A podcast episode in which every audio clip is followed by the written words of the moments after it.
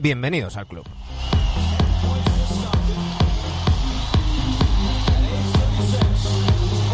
Se nos ha hecho largo, pero ya hemos completado la segunda semana de encierro. Sigue el confinamiento. Tenemos por lo menos para dos semanas más.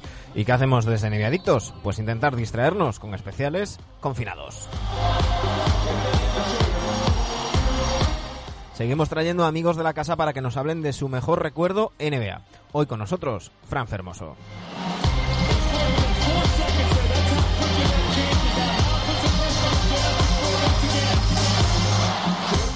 Y hoy no podemos tener a Dani Gea, pero sí al otro nevedicto de cabecera, Sergio Jimón.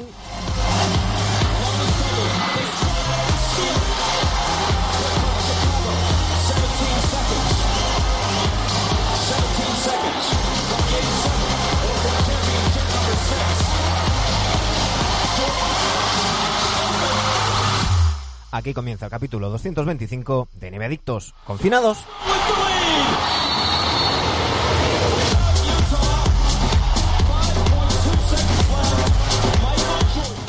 Sergio Jimón, muy buenas tardes, ¿cómo estamos? Para mí buenos días, según tu... claro, porque tú no, no, según tus reglas comido. es buenos días todavía. Sí. Yo no he comido. Yo es que acabo de comer, acabo de comer. Pues, pues buenos, buenas tardes para ti, buenos días para mí. Fran Fermoso, buenos días. ¿Qué tal? ¿Cómo estáis? Muy buenas. Claro, porque estamos en este momento, claro, yo siempre digo, porque en, en teoría las buenas tardes hay que darlas a partir de las 12. Pero a mí dar las buenas tardes sin haber comido me, me Es, resulta es verdad, es verdad, raro. por eso. Bueno, buenos mediodías, podemos decir. Claro, estamos grabando a las 2 de la tarde, así que para mí son buenas tardes porque ya acabo de comer. Fran, para ti buenos días también, ¿no? Pues la verdad es que me han desajustado todo esto de la cuarentena a mis horarios naturales de vida, así que ya no sé ni, ni qué hora es. Me estoy despertando a las siete y media de la mañana, a las 8 de la mañana. Esto es un desbarajuste absoluto. Claro, porque eh, viendo lo que comenta la gente, hay mucha gente que, que, que se ha, cambiado los horarios, pero yo creo que le pasa al revés que a nosotros. Es decir, la gente se queja de, tengo desbarajuste de horario, no duermo de noche, yo me siento raro porque duermo de noche. no sé si te pasa lo mismo, Claro, claro, pues exactamente, eso es, que al final a las once y pico de la noche me estoy acostando y a las ocho de la mañana o ocho y poco estoy en pie. Y eso pues para cualquiera que sigue un poco la NBA pues obviamente es contra natura. En fin, en fin. Eh, tendremos que hacer, si, si vuelve la NBA o cuando vuelva, porque si no esta, esta temporada será la siguiente, en algún momento tendremos que hacer pretemporada también, también nosotros. Claro, Que, claro. que, que yo lo suelo hacer, ¿eh? Yo, eh, a partir de finales de, mm, de, de agosto, principios de septiembre, ya en- tiro de mi archivo particular y empiezo a ver eh, partidos a altas horas, para ver si, si así En vamos. eso es un profesional, tú, Manu. Eres un profesional. Hay que entrenar, hay que entrenar. Tipo metódico. Sí, sí. Bueno, eh, la idea es olvidarnos un poquito de todo el tema del, del coronavirus, pero ya sabéis que Dani Egea pasa un coronatest a, a todos nuestros invitados. Hoy Dani no puede estar con nosotros por, por motivos de, de trabajo. Eh, así que, Sergio, te toca a ti pasarle el coronatest a, a. Coronatest, sí, Coronatest de ya que cada día nos lo sabemos todos de memoria, ¿no? Es un poco enfocado a la NBA, pero la primera pregunta siempre es un poco genérica. Eh, Frank, ¿cómo estás? Eh, ¿Todo bien? ¿Todo correcto? Y sobre todo, ¿cuántos rollos de papel de váter tienes? Pues eh, no, cre- creo que ni he comprado, o sea, todavía no, no he necesitado, así que no he sucumbido a esa locura de, la compra de, de papel higiénico. Estoy bien, estoy bien. Gracias por preguntar. eh, la familia, los amigos, bien. Bueno, hay algún algún infectado por coronavirus dentro de mis familiares y mis amigos cercanos, pero pero bueno, no es no es grave y y parece que simplemente pues están ahí un poco con, con fiebres y la fiebre fluctúa bastante y, y, bueno, pues es preocupante, claro, pero no es una situación grave ni, ni dramática, así que bien, bien, y bueno, pues profesionalmente una situación extraña, pero bueno, pues teletrabajando, que no es, no es sencillo en una televisión teletrabajar. Ya me, ya me imagino, ya me imagino. Bueno, ¿y qué, y qué crees que va a pasar en la NBA? Soy optimista, soy optimista, pero creo que va para largo. O sea, en Estados Unidos está aterrizando todo este problema ahora. Lo estamos viendo, ¿no? Cómo está sucumbiendo la ciudad de Nueva York a, a este virus y, no está más que empezando esto, ¿no? Ayer no sé si tuvisteis la ocasión de, escucharos el, directo de Instagram de, Stephen Curry con, el doctor Fauci, es, bueno, pues el epidemiólogo que hay allí, ¿no? El, Fernando Simón de allí, pero a nivel mundial. Y, eh, la idea que de ese directo era, pues, un poco, pues, la divulgación para que la población americana entienda lo que les viene encima. Entonces, esto no ha hecho más que empezar allí en Estados Unidos. Aquí, afortunadamente, quiero pensar que ya estamos ahí cercanos a la curva, al descenso de la curva, pero allí no ha hecho más que empezar. Entonces, podemos ser optimistas porque al final la NBA se reanudará. Y al final el mejor escenario posible, como sabéis, sería una NBA veraniega. Por cierto, que el, doctor eh, Fauci, que, que no tiene precio las caras que pone en las ruedas de prensa que le toca dar con, con Trump. claro. Las reacciones a las estupideces que dice Donald Trump. Eh, hay, hay, una en concreto que directamente se, se, lleva las manos a la cabeza como diciendo, pero ¿qué está diciendo este animal?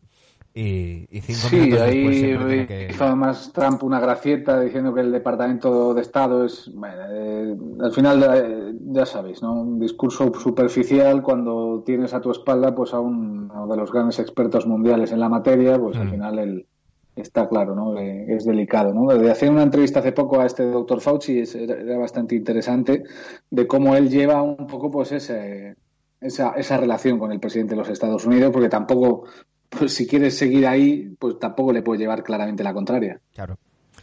Claro. En fin.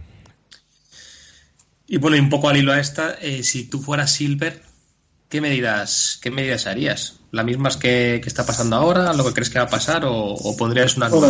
¿Cómo retomarías? sí, tanto con Silver como con la ACB y el resto de competiciones, yo creo que el paso natural es que se hagan a puerta cerrada.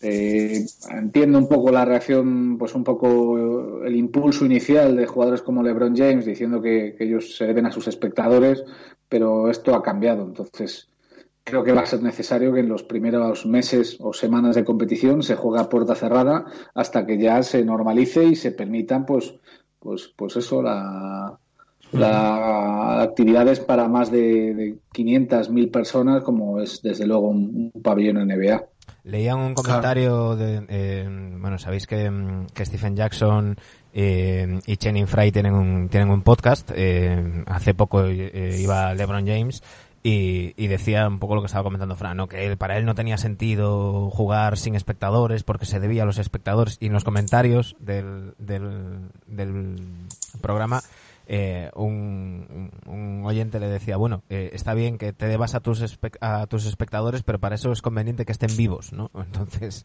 cuidados y luego ya tendrás tiempo de jugar. Yo, yo ese es el escenario que, que, al menos creo que es el dentro del optimismo el, posible, ¿no? Luego podemos ver, pensar en visiones más negativas, pero creo que una visión optimista sería esa, ¿no? La renovación de la temporada en un mes de junio, a mí en mayo me parece muy precipitado, teniendo en cuenta que en Estados Unidos esto, esto está aterrizando ahora y en un formato más reducido. No creo que, que diera tiempo a que se jugase todo, pero, pero bueno, igual si, si de verdad quieren alargar todo y empezar la siguiente temporada en diciembre, pues daría tiempo a, finalizar la temporada con normalidad, con playoffs incluidos. Claro.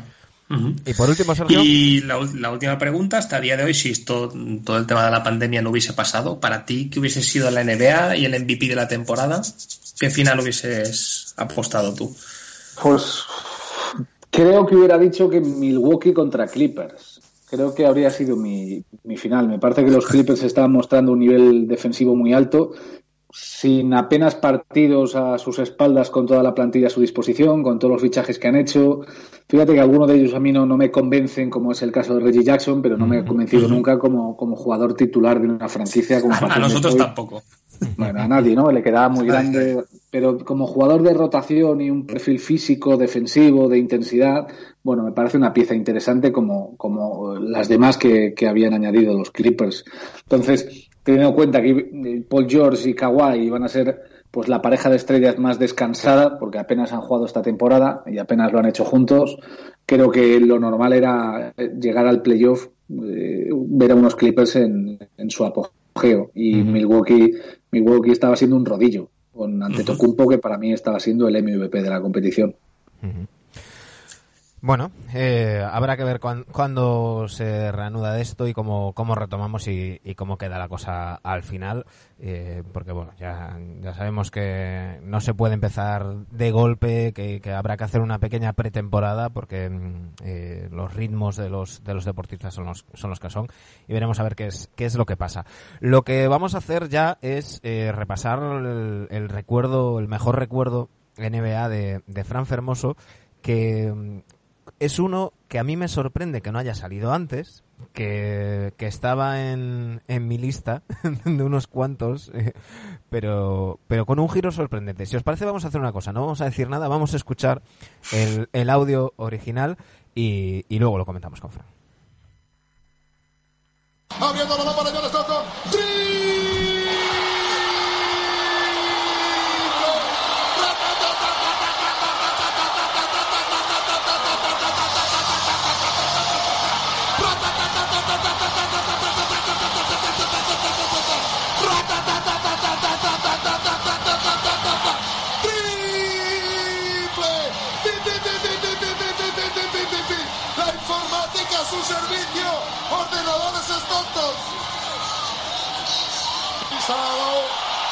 lo ha pisado, ruido, ruido, ruido, ruido, ruido, ruido, ruido, ruido, ruido, ruido, ruido. Nois, 8-6, 8-3 sobre marcador.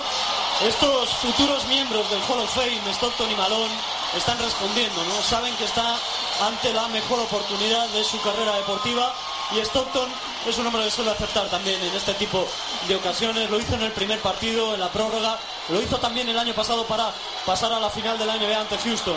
Vamos a ver ese balón, ese balón, ese balón, ese balón, ese balón para Michael Jordan, Jordan, Jordan, Jordan, Jordan, Jordan. Jordan, canasta, vaya canasta que ha conseguido Michael Jordan. 86, 85 en el marcador, 35, 34, 33, 32 segundos. Balón para John Stockton. Stockton con el balón. Stockton marcado por Wyatt Ahí tenemos a John Stockton. Stockton, vean ustedes el reloj. El reloj, los segundos que quedan. Balón para Calmalón, Calmalón, Jordan. Ha sido Jordan. La robó Jordan. Le ha robado Jordan. Le ha robado Jordan. Le ha robado Jordan. Le ha robado Jordan. Jordan, bienvenidos al vuelo número 23. Aerolínea Jordan, balón de Michael Jordan. Jordan. Jordan. Jordan. Jordan. Canasta, canasta, canasta, canasta. Canasta de Michael. Me llamo Michael. Michael Jordan. Como James. James Bond. Este Jordan me suena. Tiene tiempo, evidentemente. 5 segundos, 5 segundos. 5 segundos son una siesta para John Stockton y para Carmalón, para Hornacek, para estos hombres. Ahí tenemos 5 segundos, vean ahí, vaya dúo, vaya dúo. Curso balotestístico 97-98, esto es América, yo tengo un tío en América. 45 puntos, Michael Jordan, un robo, una asistencia y qué robo de balón, ¿eh? Sí, sí, vaya robo de balón, sensacional. 5 segundos, dos décimas, todo el público de pie, todo el público de pie. 8, 6, 8, 7. Vamos a ver, 8, 6, 8, 7 en el marcador. Bienvenidos al club Dutch Entertainment.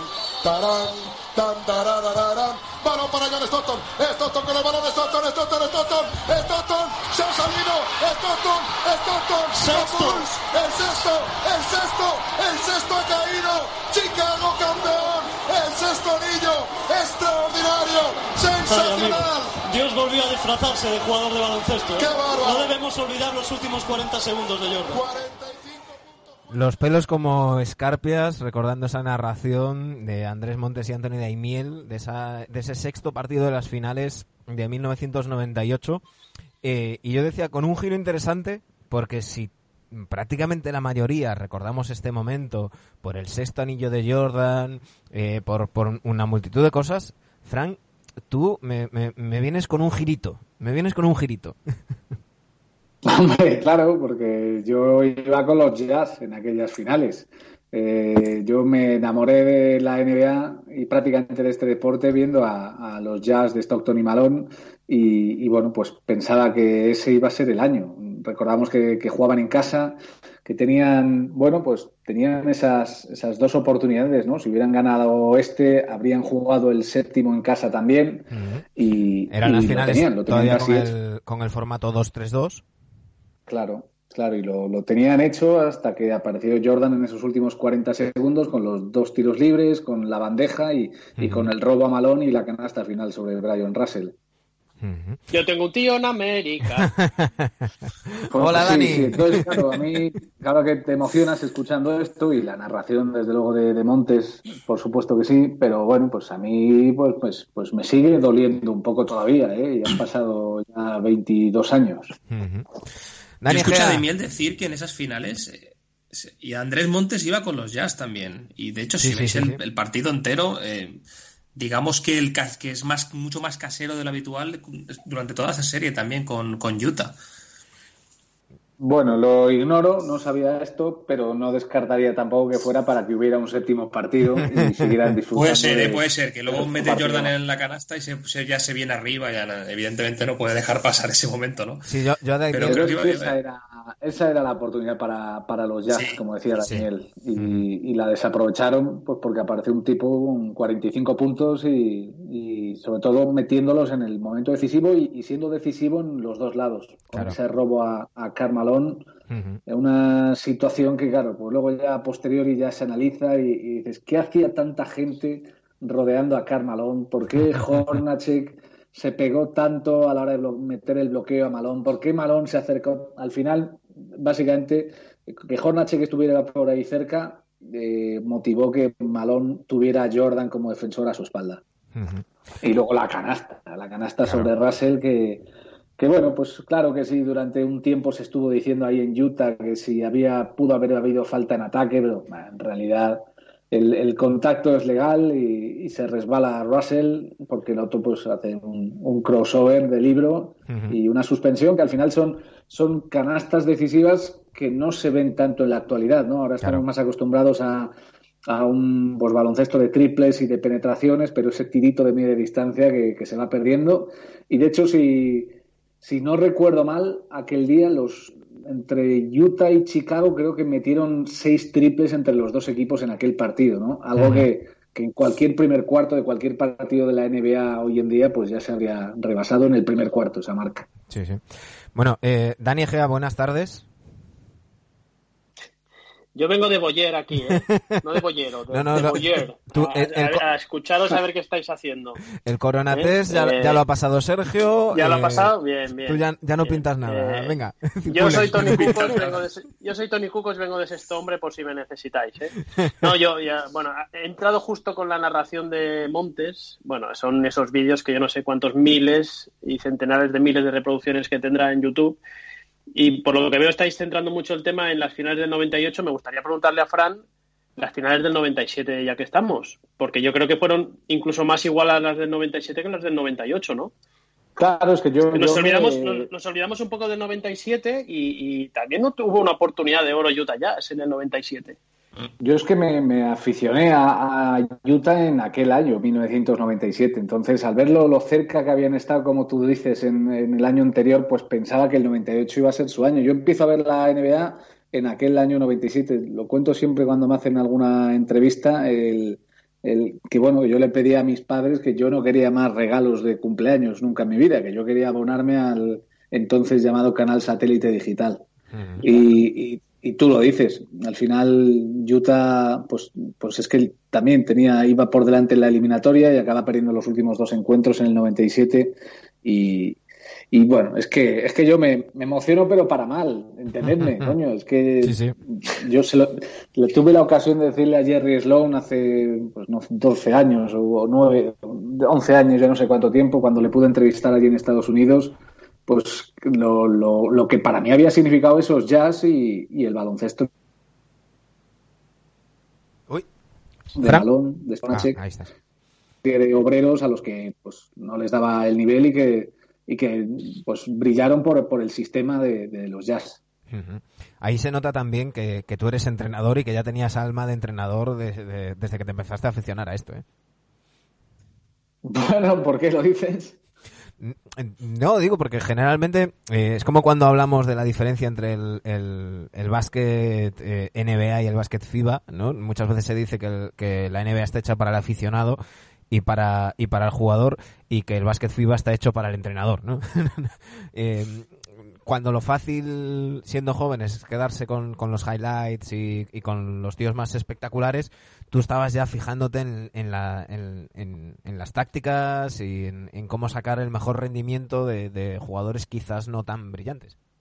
Bueno, pero sobre todo a mí me enamoraba esa pareja que, que se entendía con la mirada y, y, que eran tan diferentes entre sí y sin embargo pues, pues se asociaban de manera magistral. Eh, a mí ver jugar a John Stockton, o sea, bueno, pues eh, claro que tiene, le doy valor, ¿no? Al mote de Montes de la informática, pero para mí Stockton era, era un genio, era mm. mucho más allá un grandísimo de, defensor, ¿eh? Por cierto, un grandísimo defensor, que lo tenemos olvidado. Hoy cumple 58 y Malone, años. que obviamente, pues para sus detractores, pues pasa a la historia pues como un magnífico jugador, pero que no se llevó el anillo, incluso pues con, con muchos enemigos, ¿no? Pues por su juego duro y, y hasta sucio en ocasiones, bueno, pero Malón, Malón, antes de la aparición de Duncan, creo que es mm. indiscutiblemente el mejor cuatro de la historia, pero sí. al final los, los mejores de la historia pues seguramente necesiten anillo y estos dos pues no lo tuvieron. Para mí, aún así, pues son dos de los mejores de la historia. Y sin duda como pareja, una de las mejores de la historia por tantos años en, en Utah. Eh, decía Montes aquello de eh, Stockton y Malone, hoy te quiero más que ayer, pero menos que mañana. Era la, la, la agencia matrimonial Stockton y, y Malone. Eh, efectivamente, estoy comprobando el dato, seis triples, cuatro de, de, de los Bulls eh, y eh, precisamente y dos tres de Utah. Tres de Jordan. O sea, seis triples, seis triples en, en, el último partido de unas finales, que es para uh -huh. que entendamos lo que ha cambiado el baloncesto. Y uno de Utah al final de todo. Sí, sí, el, el, claro, claro. O sea, el de Stockton allá, allá te, do, te, Fran, te, do, te, dolió, ¿te dolió la salida de Cal Malone a Lakers? Sí, sí, pero es verdad que una vez ya después de la retirada de, de Stockton, pues, pues estaba claro ¿no? que, que, que aquello se iba, se iba a deconstruir ¿no? y que se iba a empezar de cero. Eh, me dolió más que la salida de Malone el que no consiguieran el, el anillo en aquel año los, los, Lakers con Peyton, con Kobe, con Shaq, porque yo entendía que, que, la trayectoria de Malone y hasta en parte la de Stockton, que se iba con él un poquito a los Lakers, ¿sabes? El mm. espíritu, merecía el anillo. Sí. Un poco lo que lo que pasó el año pasado con, con Mar Gasol en, en Toronto, ¿no? Que, que, en la celebración siempre se acordaba de, de sus compañeros de, de, los Grizzlies, de Mike Conley, de, de Allen, de, aquel grit and grit de, de Zach Randolph, pues pasaba un poquito lo mismo con, con, con aquellos aquellos Lakers con, con Peyton y, y Malone que yo sigo diciendo que si Malone no se llega a lesionar en la rodilla, por mucho Pistons que hubiera, sí. ese anillo tenía, tenía nombre.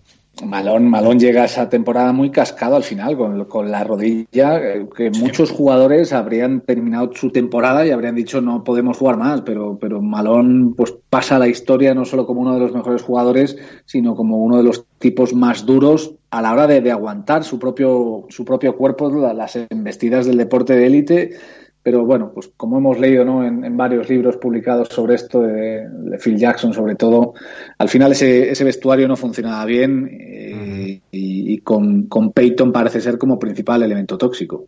Uh -huh. Yo si me permitís, ya que estamos mucho hablando de Utah Jazz, que como bien dice Fran, o habrá dicho al principio, aquí lo fácil es acordarte de, acordarse del sexto anillo de Jordan y demás. Bueno, vamos a hablar de, de a seguir hablando de Utah, ¿no? Eh, un equipo en una ciudad, bueno, complicada, un estado sin mucho mercado, eh, que solo vive de las montañas y, de, y del turismo eh, y, de, y, los mormones. Eh, pero yo recuerdo mucho aquellos años, Fran, un ambiente, un, no sé si decirlo como una bombonera, pero un ambiente que era tremendo, tremendo en Salt Lake City.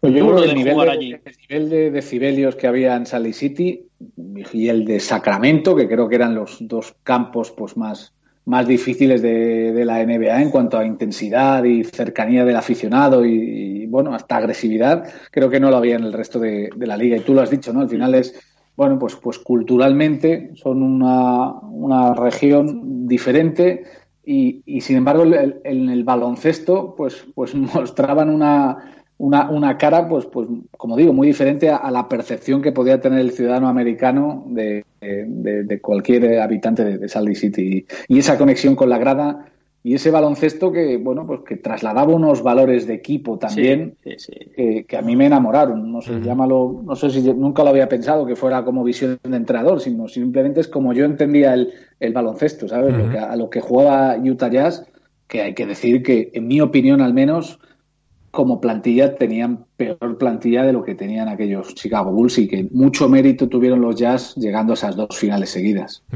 Y una filosofía de... luego hay que ver, perdona Manu, hay que ver luego pues, la carrera de jugadores como Howard Aisley, como Brian Russell, pues qué es lo que fue Greg Ostertag, Adam Keefe, Son, son jugadores que, que fuera del, del, ecosistema de los Jazz, pues yo no creo que hubieran llegado a, a ese nivel de juego.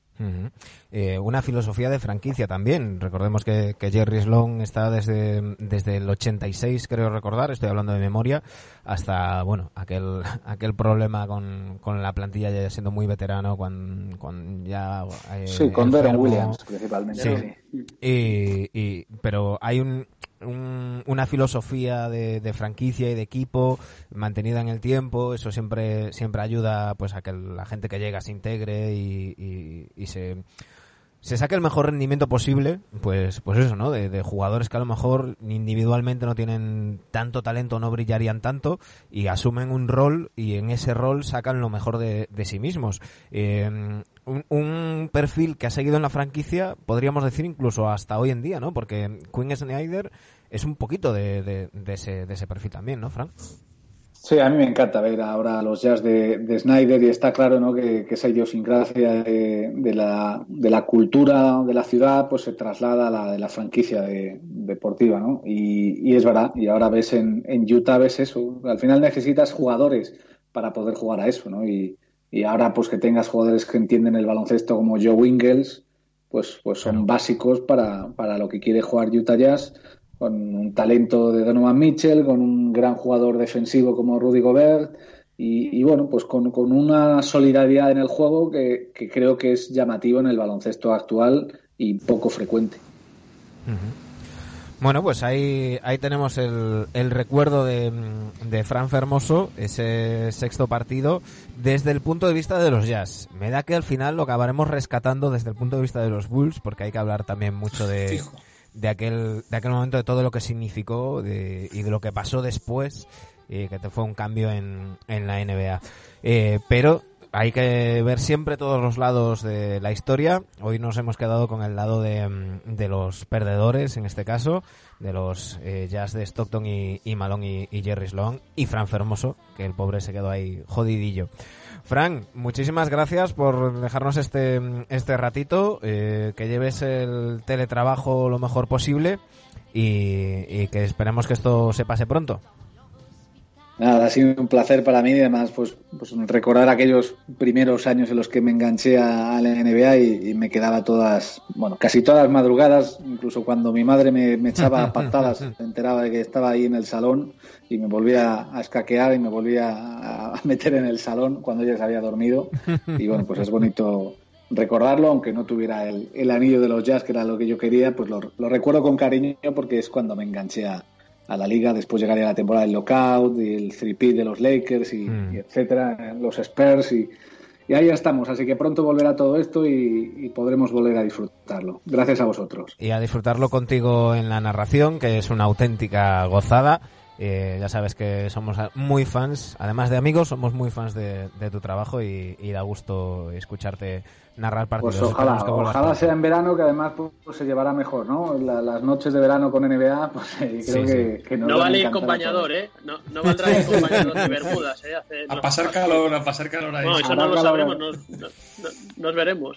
Haría calor en el plato, pero, pero bueno, la verdad es que ojalá, ¿eh? Ojalá sea ese el el, la decisión de, de, Silver y de la liga, pero la salud está por delante de todo, está claro.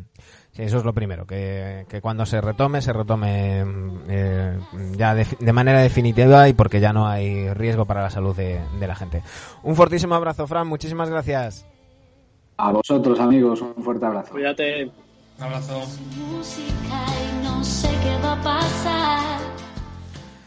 Sergio, Dani, eh, os voy a dejar descansar un par de días y, el lunes volvemos hablando de los jazz, además, ¿no? Sí, sí. sí, sí, que viene. con el amigo Cachanilla. Ya me siento como me siento como Alexanco. Cuando lo metían ahí en el minuto 90 a rematar para empatar el partido, pues eh, así me he sentido. Y Entrar en el último partido para empatarlo. Pero bueno, Bueno, pero al final, Eh, al final nos hemos llevado la victoria, así que... eh, sí, hombre, sí, con Fran estaba hecho. Os dejo descansar el fin de semana, cuidaros y ya sabéis, quedaros en vuestra puta casa, chicos. Muy bien, al lunes. Un fuerte abrazo. A todos vosotros que nos escucháis, ya sea vía iBox, iTunes, Spotify o mm, eh, YouTube, muchísimas gracias por estar ahí, muchísimas gracias por todo el, el- el apoyo que, que nos dais y la compañía que nos hacemos entre todos durante este confinamiento. Volvemos el lunes, pasad el mejor de los fines de semana posible.